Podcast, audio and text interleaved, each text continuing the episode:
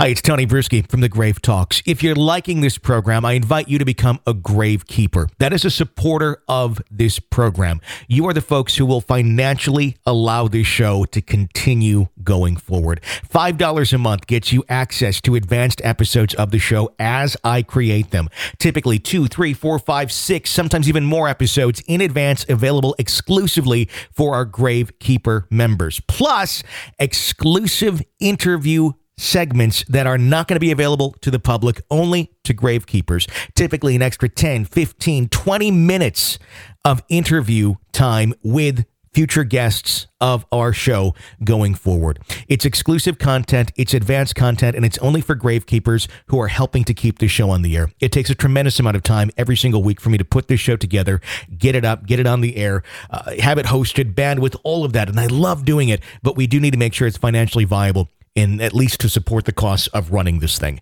So if you like the show, please consider becoming a gravekeeper through our website, thegravetalks.com or patreon.com slash thegravetalks. $5 a month, get advance access and exclusive content as well to keep this show on the air. Thank you for your support. I hope you enjoy it just as much as I do.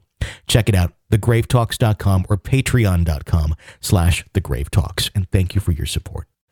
Today on the Grave Talks, the Bothell Hell House.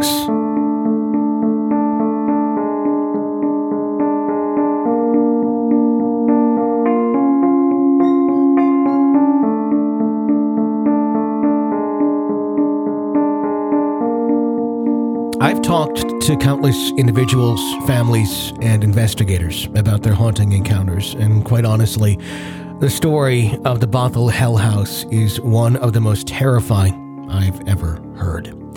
I can't recall a case where so many dark and seemingly demonic signs and actions were taken against the living with such force and hate. This is truly a stunning case about pure evil and its desire to wreak havoc on the lives of the living. In 2012, Keith Linder and his girlfriend moved into what seemed like any other normal house in the Seattle suburb of Bothell.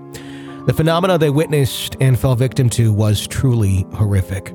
Dark and overwhelming interactions with unexplained forces would change their lives forever and leave many in the paranormal community perplexed and questioning how such extremes could happen to one family alone. This is their true story the story of Keith Linder and the Bothell Hell House. Me and my girlfriend found this house probably February, March of 2012 on Craigslist. And um, I emailed the homeowner, it was a rental, and he told us the house was still being lived in, but he put it out there because there's going to be a vacancy in May. Uh, he contacted us again about April, and we came in two weeks after that to view the house, look at the house, me and my girlfriend, and um, we qualified and we moved in May 1st of 2012. When you saw the house for the first time, did you get a chance to tour it? Did you get a chance to see it before you actually moved in, or how did that happen? Yeah, he gave us a two-story house, so mm-hmm. he gave us a tour of upstairs, downstairs, um, new house. I mean, the house was built in 2005. Uh, the neighborhood it sits in was built in 2005. I mean, it was one of those houses you just have to fall in love with the minute you see it. And yeah, he gave us a tour. It was empty. It was moved out, and within about two weeks, uh, we moved in. So, to anybody, it would just feel like a normal you know, fairly modern, fairly new house. Is that what the, the vibe you were getting? Yeah, new house, new neighborhood. I mean, it was almost cookie cut, cliche. The kids are outside on tricycles playing hopscotch, and you got this nice house. And we have no kids, we have no pets. It's a fairly big house. I think it's uh, four bedrooms, two and a half bath. And um, we both liked it. We both got excited about it. And um, yeah, when he told us that he would like for us to live there, um, yeah, we were ecstatic. So nothing feeling weird about this at all. It was a happy time. It was, hey, we're getting this house. This is going to be great. Nice neighborhood, nice house, nice people, all that. Nothing weird. Yeah, no vibe, no no weird energy, no hey a, a door just slammed downstairs or, or, or or something to make us be like what? But no, totally. I mean, the, the ghosts per se were just shutting up at that time. Yeah, not even on the radar of, of, of what you were thinking. So you get into the house, you move in. How is how is life? What what what transpires at the beginning? Well, interesting enough, um, what transpired happened on the day we got the keys to the house. We haven't, we haven't even moved in yet. Uh, May 1st, we come in to sign the papers, and um, the homeowner gives us the keys, shows us the house again, tells us the lay of the land, and then he leaves. So now it's just me and my girlfriend in this empty house and we've never been in the house by ourselves before, so we're once again excited. But we're sitting down on the carpet in the living room talking about which room is going to be used for what, and just out of the blue, in the middle of our conversation, we hear a kid cough, and it was very weird. It echoed. The house is empty. There's no lights or power on, so things can pretty much bounce off any wall it wants to. And it was very real because Tina looked at me, I looked at her, and we both said at the same exact time, I kid you not, was that a kid cough? And it sounded like, I mean, it should sound like it was a kid in a room somewhere. That's how real it sounded. I mean, you would almost want to stop what you're doing and go investigate because you would think, oh, somebody's here. But uh, we didn't do that. We just shrugged it off because it, that noise had to have come from outside, even though it felt very close to us. So we shrugged it off. Um, a week or two later, uh, we're moving in and um, just started noticing objects missing. Uh, my first set of car keys disappeared. Uh, these are my spare keys that I had tucked away in a glove compartment box. And Tina started noticing her jewelry and she would come ask me, "Hey, have you seen this? Have you seen that?" Uh, I would say no, uh, and then we both started noticing at the same time our silverware. I mean, we constantly were finding ourselves looking for silverware in the morning or night when we have dinner, and it seems like our supply of fork, knives, and spoons were lessening. So that was kind of interesting.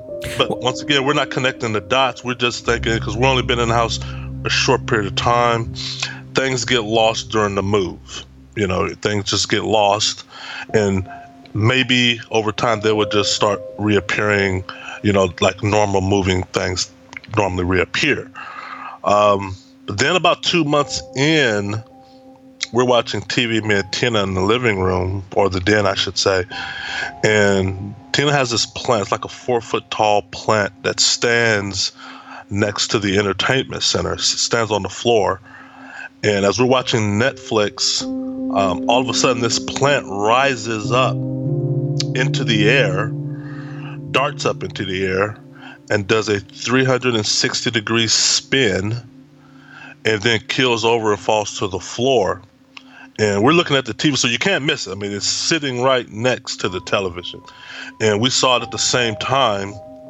And me and Tina looked at each other again, and we like had that look of, did that just happen? And I, I kid you not, we really thought we were being pranked or punked or fooled, or this is a tenant's teenage son or daughter who's pranking the new tenants. We really thought somebody was really having a good time at our expense. So we rushed over to the plant looking for a remote control device, wire, string, anything that would be like, aha, okay, fun is over. And we didn't find none of that.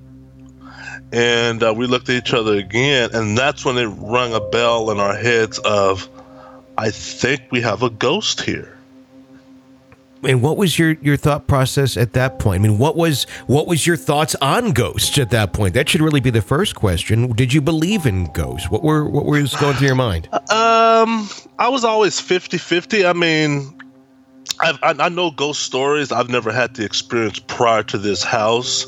Um, I like a good scary story every now and then, like everybody else. Um, my thought process then and there was okay, if we have a ghost, it obviously has to be friendly because look what's happened so far. Because me and Tina immediately went back to the kid cough and the items missing. And keep in mind, we're also now at this stage, items are appearing in the house that neither one of us own. So we're having kid toys disappear out of nowhere, or you wake up in the morning, come downstairs, there's a kid toy on the staircase, coffee table, kitchen countertop. So we, we're, we're starting to think, okay, we have a kid ghost. This is, this is a friendly ghost. That's the only ghost I know at the time. And uh, it was just weird and we went to the internet. I mean, we have no experience with ghosts, what to do if you have one. Um, so we just start Googling kid ghosts. What does that mean? Uh, and, and, and, and, the internet tells you various things. Our kid spirits are friendly, they're lost, they're confused. Maybe a kid died in the house. Maybe a kid died on the street outside or, or whatever. And you have to be nice to them, be friendly, um, and try to help them into the light. And that was that's the advice we were getting from the internet, and by internet I mean paranormal sites. Sure. And so you're thinking, you know, if anything, this is just uh, it's like a child, like a living child. You want to be yeah. helpful. You're, you're, you know, you're you're the adult. You're trying to help whatever the, this is or this kid, uh, you know, get get to wherever it's going. Uh, what what transpired after that? Well, um, we tried, like you said, um, Tina is a mother. Her kids are grown. They live elsewhere. But we tried to do the the parenting thing uh, with the kid or with the child, and everything we tried seemed to have a negative effect. And by negative effect, I mean we would talk in the direction we thought the spirit was. Like, hey, you know, this is Keith and Tina's home. You're sort of welcome here, but you know, you need to go into the light um, follow the light. Is there anything you want? Why are you here? Um, and then the response would be a loud bang, like boom, boom, boom. And you cannot pinpoint the direction this bang came from, except it came from within the house. And you were like, oh, okay, that's not the response we were promised from reading on the internet. Okay, maybe we're doing this wrong. So we would try again in different parts of the house. And the response would always be loud bangs. To now, one night, I think Tina was upstairs. I was downstairs, and she was watching TV in bed. And I hear this loud bang, but this time it's not the spirit, it's the door slammed to the master bedroom I rush upstairs and Tina's all frantic. She's like, that door just slammed on its own. That door just slammed on its own. Oh my God. I was in bed and that door just slammed. And that point on is when more door slams, uh, more loud bangs, and then pottery. I mean, we're talking pottery like flower plants, um, all of Tina's just started flying left and right in the house. And I look at Tina and I'm like, I don't think this is a kid ghost. But what what else can you do? I mean, we went back to the internet, start talking to family and friends, and the advice is pretty much the same. Well, get the house blessed. We did that. Um, try to do some research on the house, the property. We did that. See if anybody died in the house, and then the ultimate of smudging and saging, which I um, I might tell you um, had a grossly negative effect because the activity would just escalate. I mean, by escalate, the objects that were being thrown were now larger. Uh, we're going from pottery to bar stool to iron and ironing board. And keep in mind, the iron and ironing board are being thrown while you're asleep. I mean, you're sleeping and you got an iron or ironing board at the foot of the bed or whatever in your room, and you hear this loud crash. You wake up, turn the lights on, your iron board was once over here, it's now over there. Um, so, yeah, that was pretty unnerving. I mean, how are how are you guys handling this at that point? I mean, this is almost kind of getting, even if these things are not being thrown directly at you. I mean, the thought's got to be going through your mind that there's a physical danger here, possibly yeah, and that's um, when the iron and iron when objects start being thrown within our vicinity, like they're thrown to get our attention as well as to unnerve us. Keep in mind, we had a interesting housewarming party two to three months after we moved in, and we had friends over, and they start seeing objects thrown. Tina's friends, uh, when the party was over, stayed behind and helped us clean up, and they saw plants fly left to right so yeah, we were started to equate that. I don't think this spirit number one is friendly. I don't think it likes us being here, but we, we, we maintain a calm demeanor, me and Tina. It was, I mean, we were frantic when the activity broke out, especially while sleeping. But at the same time, we would rush to the situation and discern it and say, there's got to be a logical explanation to mitigate to where we lessen the activity. Um, because that's the advice we have been given by clergy, by priests, by um, churches, and by our friends. Nobody's screaming yet, run for the hills, even though you feel like you want to do that when a large object goes whizzing by you. But um, yeah, it was very unnerving. I then told Tina one night after a door slammed uh, while we were both chit chatting in bed, a door, uh, the bedroom door slammed on us as a means of telling us to shut up. Uh, I looked at her and I'm like, I don't think the house is haunted, or I don't think they're haunting the house. I think they're haunting us, you know, mm-hmm. because everything that we witness and see seems to be deliberate. I mean, most haunted houses that I understand you go in, you hear a crook, a cranny, a noise. Ah, the house is haunted. You know, but these things are happening in the rooms that we're in. It's like they're trying to unnerve us, and at that time we didn't know why. And this is a rental, correct? So you don't actually own the property. Yeah, this is a rent. Yeah, okay. yeah, this is a rental. We signed a two-year uh, rental agreement. Yep. So, did at any point at the beginning here, did you reach out to the person you're renting from, the landlord, and say, "Hey, uh, plants are flying around and other stuff is flying around the house"? I, I, did. I yeah. did not tell them plants were flying. What I because I, I mean, we're relatively new to the paranormal. We really like the house, and I really didn't want him to lose confidence in his tenants by saying, hey, we got plants flying here, dude. And the guys think, oh, these guys are crazy. Yeah. Well, who, who, who have I brought it to my home? But I did because I'm an, I, I'm a PM manager and I know how to ask questions and get an answer. So I asked the question, um, hey, uh, like the house? I just had some questions. Was there ever anything going on at the house? Did any previous tenant ever speak to you about weird noises? And he replied, weird noises like what? What are you talking about? Um, like occasional bang here and there coming out the attic. I was trying to feed him a little information to see what he divulged any information, but he, he kept it pretty close to the chest because he would be like, "No, my, my previous tenant said the house was fine, nothing.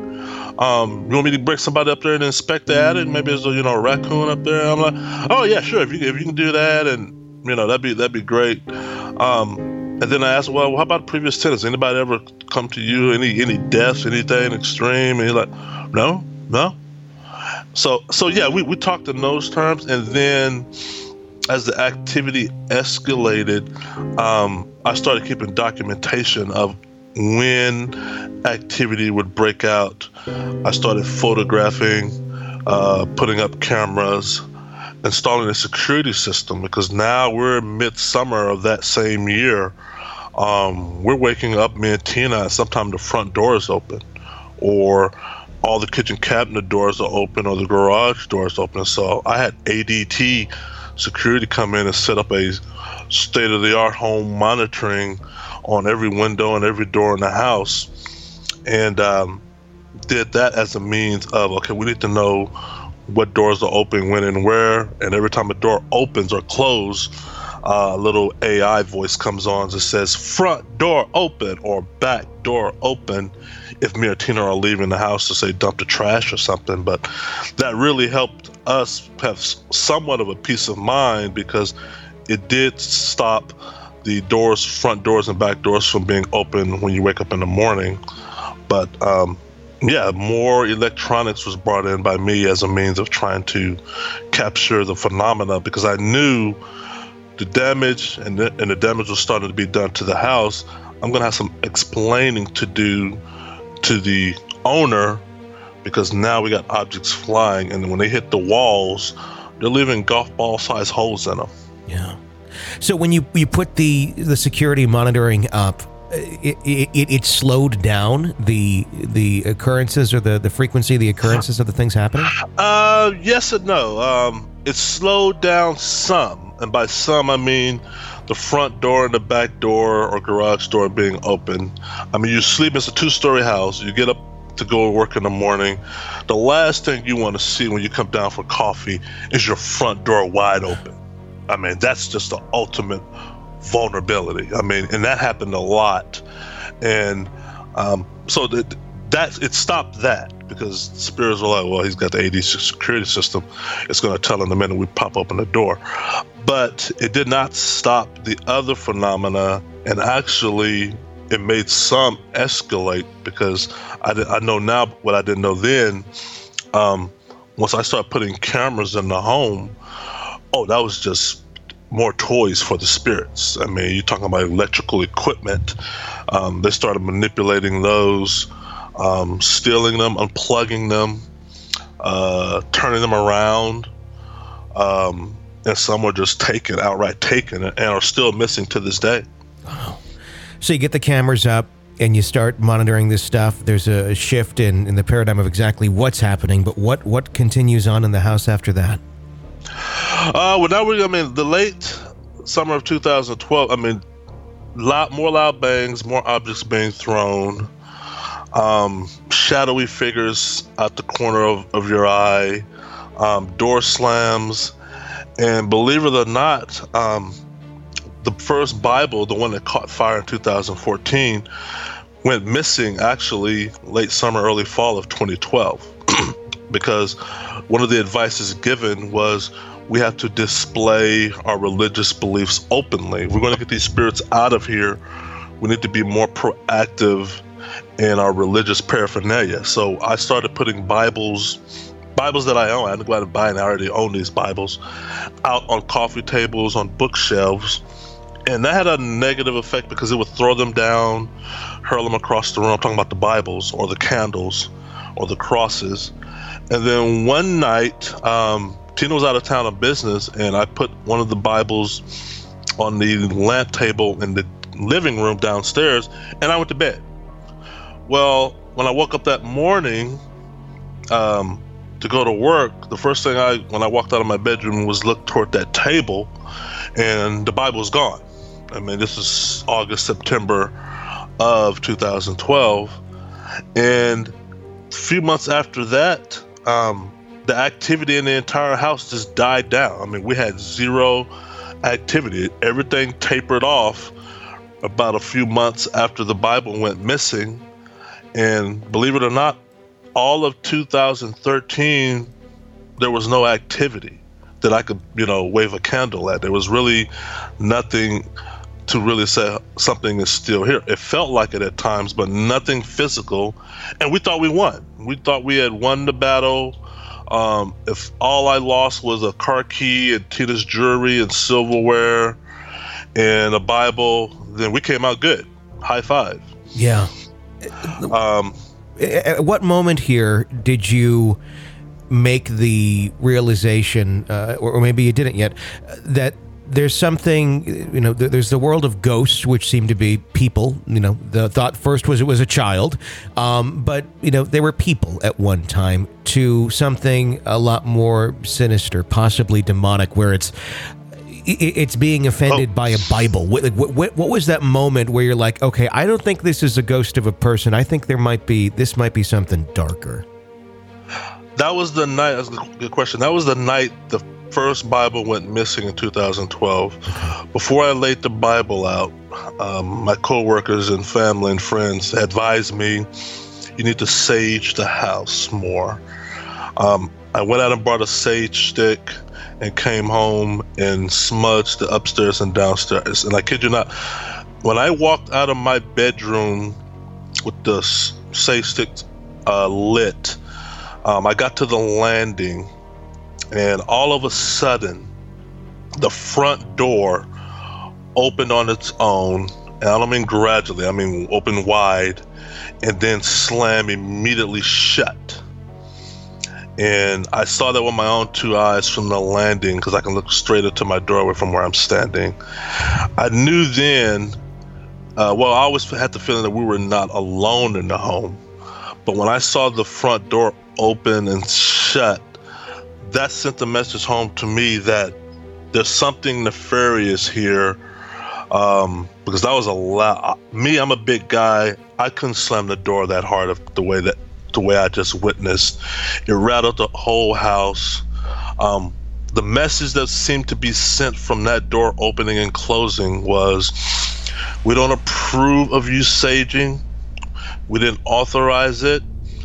And there's going to be a price to pay. And I did stop saging after that. I set the sage stick down and migrated to the Bible and put the Bible on the uh, lampstand. And I kid you not, the next morning the Bible was gone. Um, and then two months after that, the activity sort of tapered off. Yeah. And me and Tina always had a discussion in 2013 of are they here? Are they dormant? Did we win? Did we kick them out?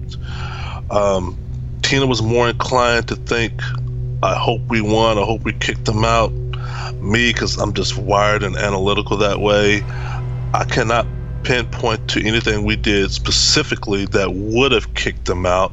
But a victory is a victory, right? But it was still keeping me up at night as to saying, well, what what finally made them leave? And I kid you not, when they came back in 2014, um, they came back with a vengeance, and they bought their friends. What happened in 2014? What was the first sign that they were back? Uh, well, January 2nd, uh, 2014, I had a mysterious fall down the stairs. So bad that I tore my right patella tendon. I was coming downstairs for a glass of water and I can't remember whether I was pushed or slipped. Um, EVPs two years later later revealed that the spirits pushed me because we got that on EVP where they admitted to doing so. But I was laid up from January up until March of that year. So now I'm homebound. I'm upstairs bound. Tina's gone to work. And I'm in a cast, leg straight.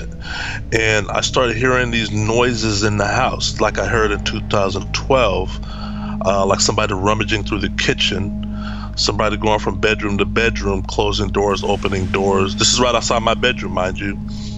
And then I kid you not, around mid March to early April, me and Tina were asleep one night. The house felt really dense. It felt really, I mean, the mood of the whole house had changed. And we were sleeping, and all of a sudden we hear this loud crash.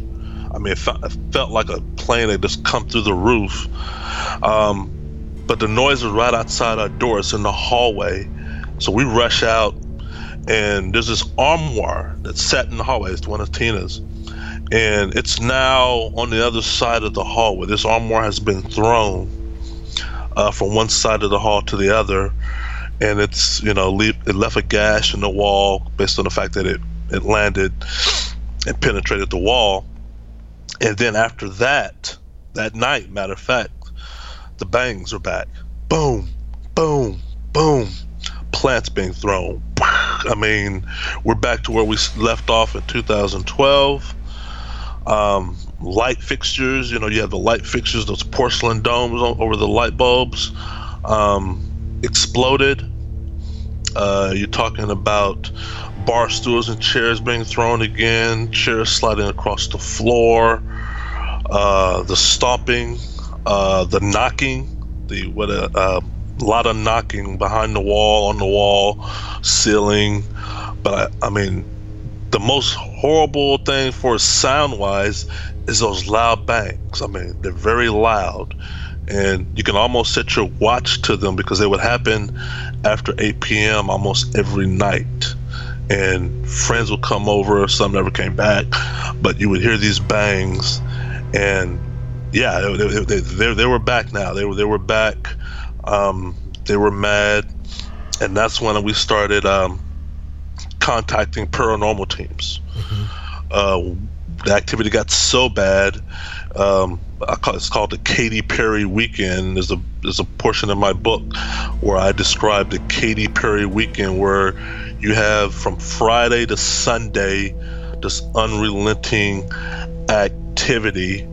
And the reason why I call it Katy Perry Weekend is because that Friday night, um, I was in my office and Tina, I believe, was downstairs, and the TV in our bedroom was coming on. And every time it came on, it came on playing that Katy Perry song titled Dark Horse. Go figure. Yeah. You know, I don't know if you know the lyrics to that song, but the verse it kept playing over and over because we came to the bedroom, TV's on, playing music. I look at Tina, did you turn the TV on? No, I came in the room after you did. I turned the TV back off. We go back to our respective uh, places. Five minutes later, TV comes on again. It's playing the same song. Uh, look at Tina, she look at me. I knew then, oh, the ghosts are doing this. Is this is paranormal related? So I turn the TV off, and I unplug it. All right, that'll stop that, Mr. Ghost. Do something now. Go back to my office. Tina goes back downstairs. Five minutes later, the TV comes on, blasting again. The Katy Perry song. Go into the bedroom. TV's not even plugged in now. Okay, the cord is laying on the floor, and music and Katy Perry is blasting through the TV, and it's playing the lyrics Dark Horse for you know this we're talking about 15 minutes has now transpired, and the only part that is playing of that song or when the TV comes on is, "Are you ready for the perfect storm?" The lyrics go something to the effect of, "Are you ready for the perfect storm? The perfect storm." Uh, it's about to be on now because once you're mine, once you're mine, there's no turning back and that's what it was singing through the TV. And that was Friday night. And I and I and I, and I looked at Tina. She looked at me. I'm like, something's gonna go down. This is and it did. Friday night, Saturday night. Saturday was so bad. That's when we had to get in contact with the paranormal team, who did come out to the house Sunday. Uh, we finally reached somebody Sunday after all that activity. I'm talking about explosions, objects being thrown, loud bangs, very little sleep, and the house was a mess. I mean, it was broken glass. You have to almost wear steel toe boots to walk through the house. And this team came over Sunday, and things sort of quailed down. But Sunday night, early Monday morning, uh, if, if, if, if, there ever was an icing on the cake of Katy Perry weekend, it would have to be 1:34 a.m. Monday because me and Tina are asleep and the fire alarm in the house goes off. That wraps up part one of our interview with Keith Linder about the Bothell Hell House. We're just getting started. Don't miss part two on Patreon as we continue our conversation and ask the question to Keith of how did he have so much patience to stay in the house? Was there any evidence found as to why this house felt so demonic? What was it like when Keith talked to the clergy about his experience? And what was the land before the house was built? And why might something not want humans to live there? What happened to Keith and his girlfriend mentally as the dark forces went into overdrive? How did the demonic force set fire to a Bible and cross at the same time? And were the dark spirits ever removed from the home? We'll discuss all that in part two. You can listen to it at patreon.com slash the grave talks or go to our website, thegravetalks.com and click on the Patreon link. For $5 a month, you'll have access to our exclusive part two to all of our interviews, as well as advanced content of the show. You'll get to hear interviews months and weeks before they're ever released to the public. That $5 a month is what supports the show and keeps it on the air. If you enjoy the Grave Talks, please considering supporting it and allowing us to continue to do this show for you. Until next time for the Grave Talks, I'm Tony Brueski. Thanks for listening.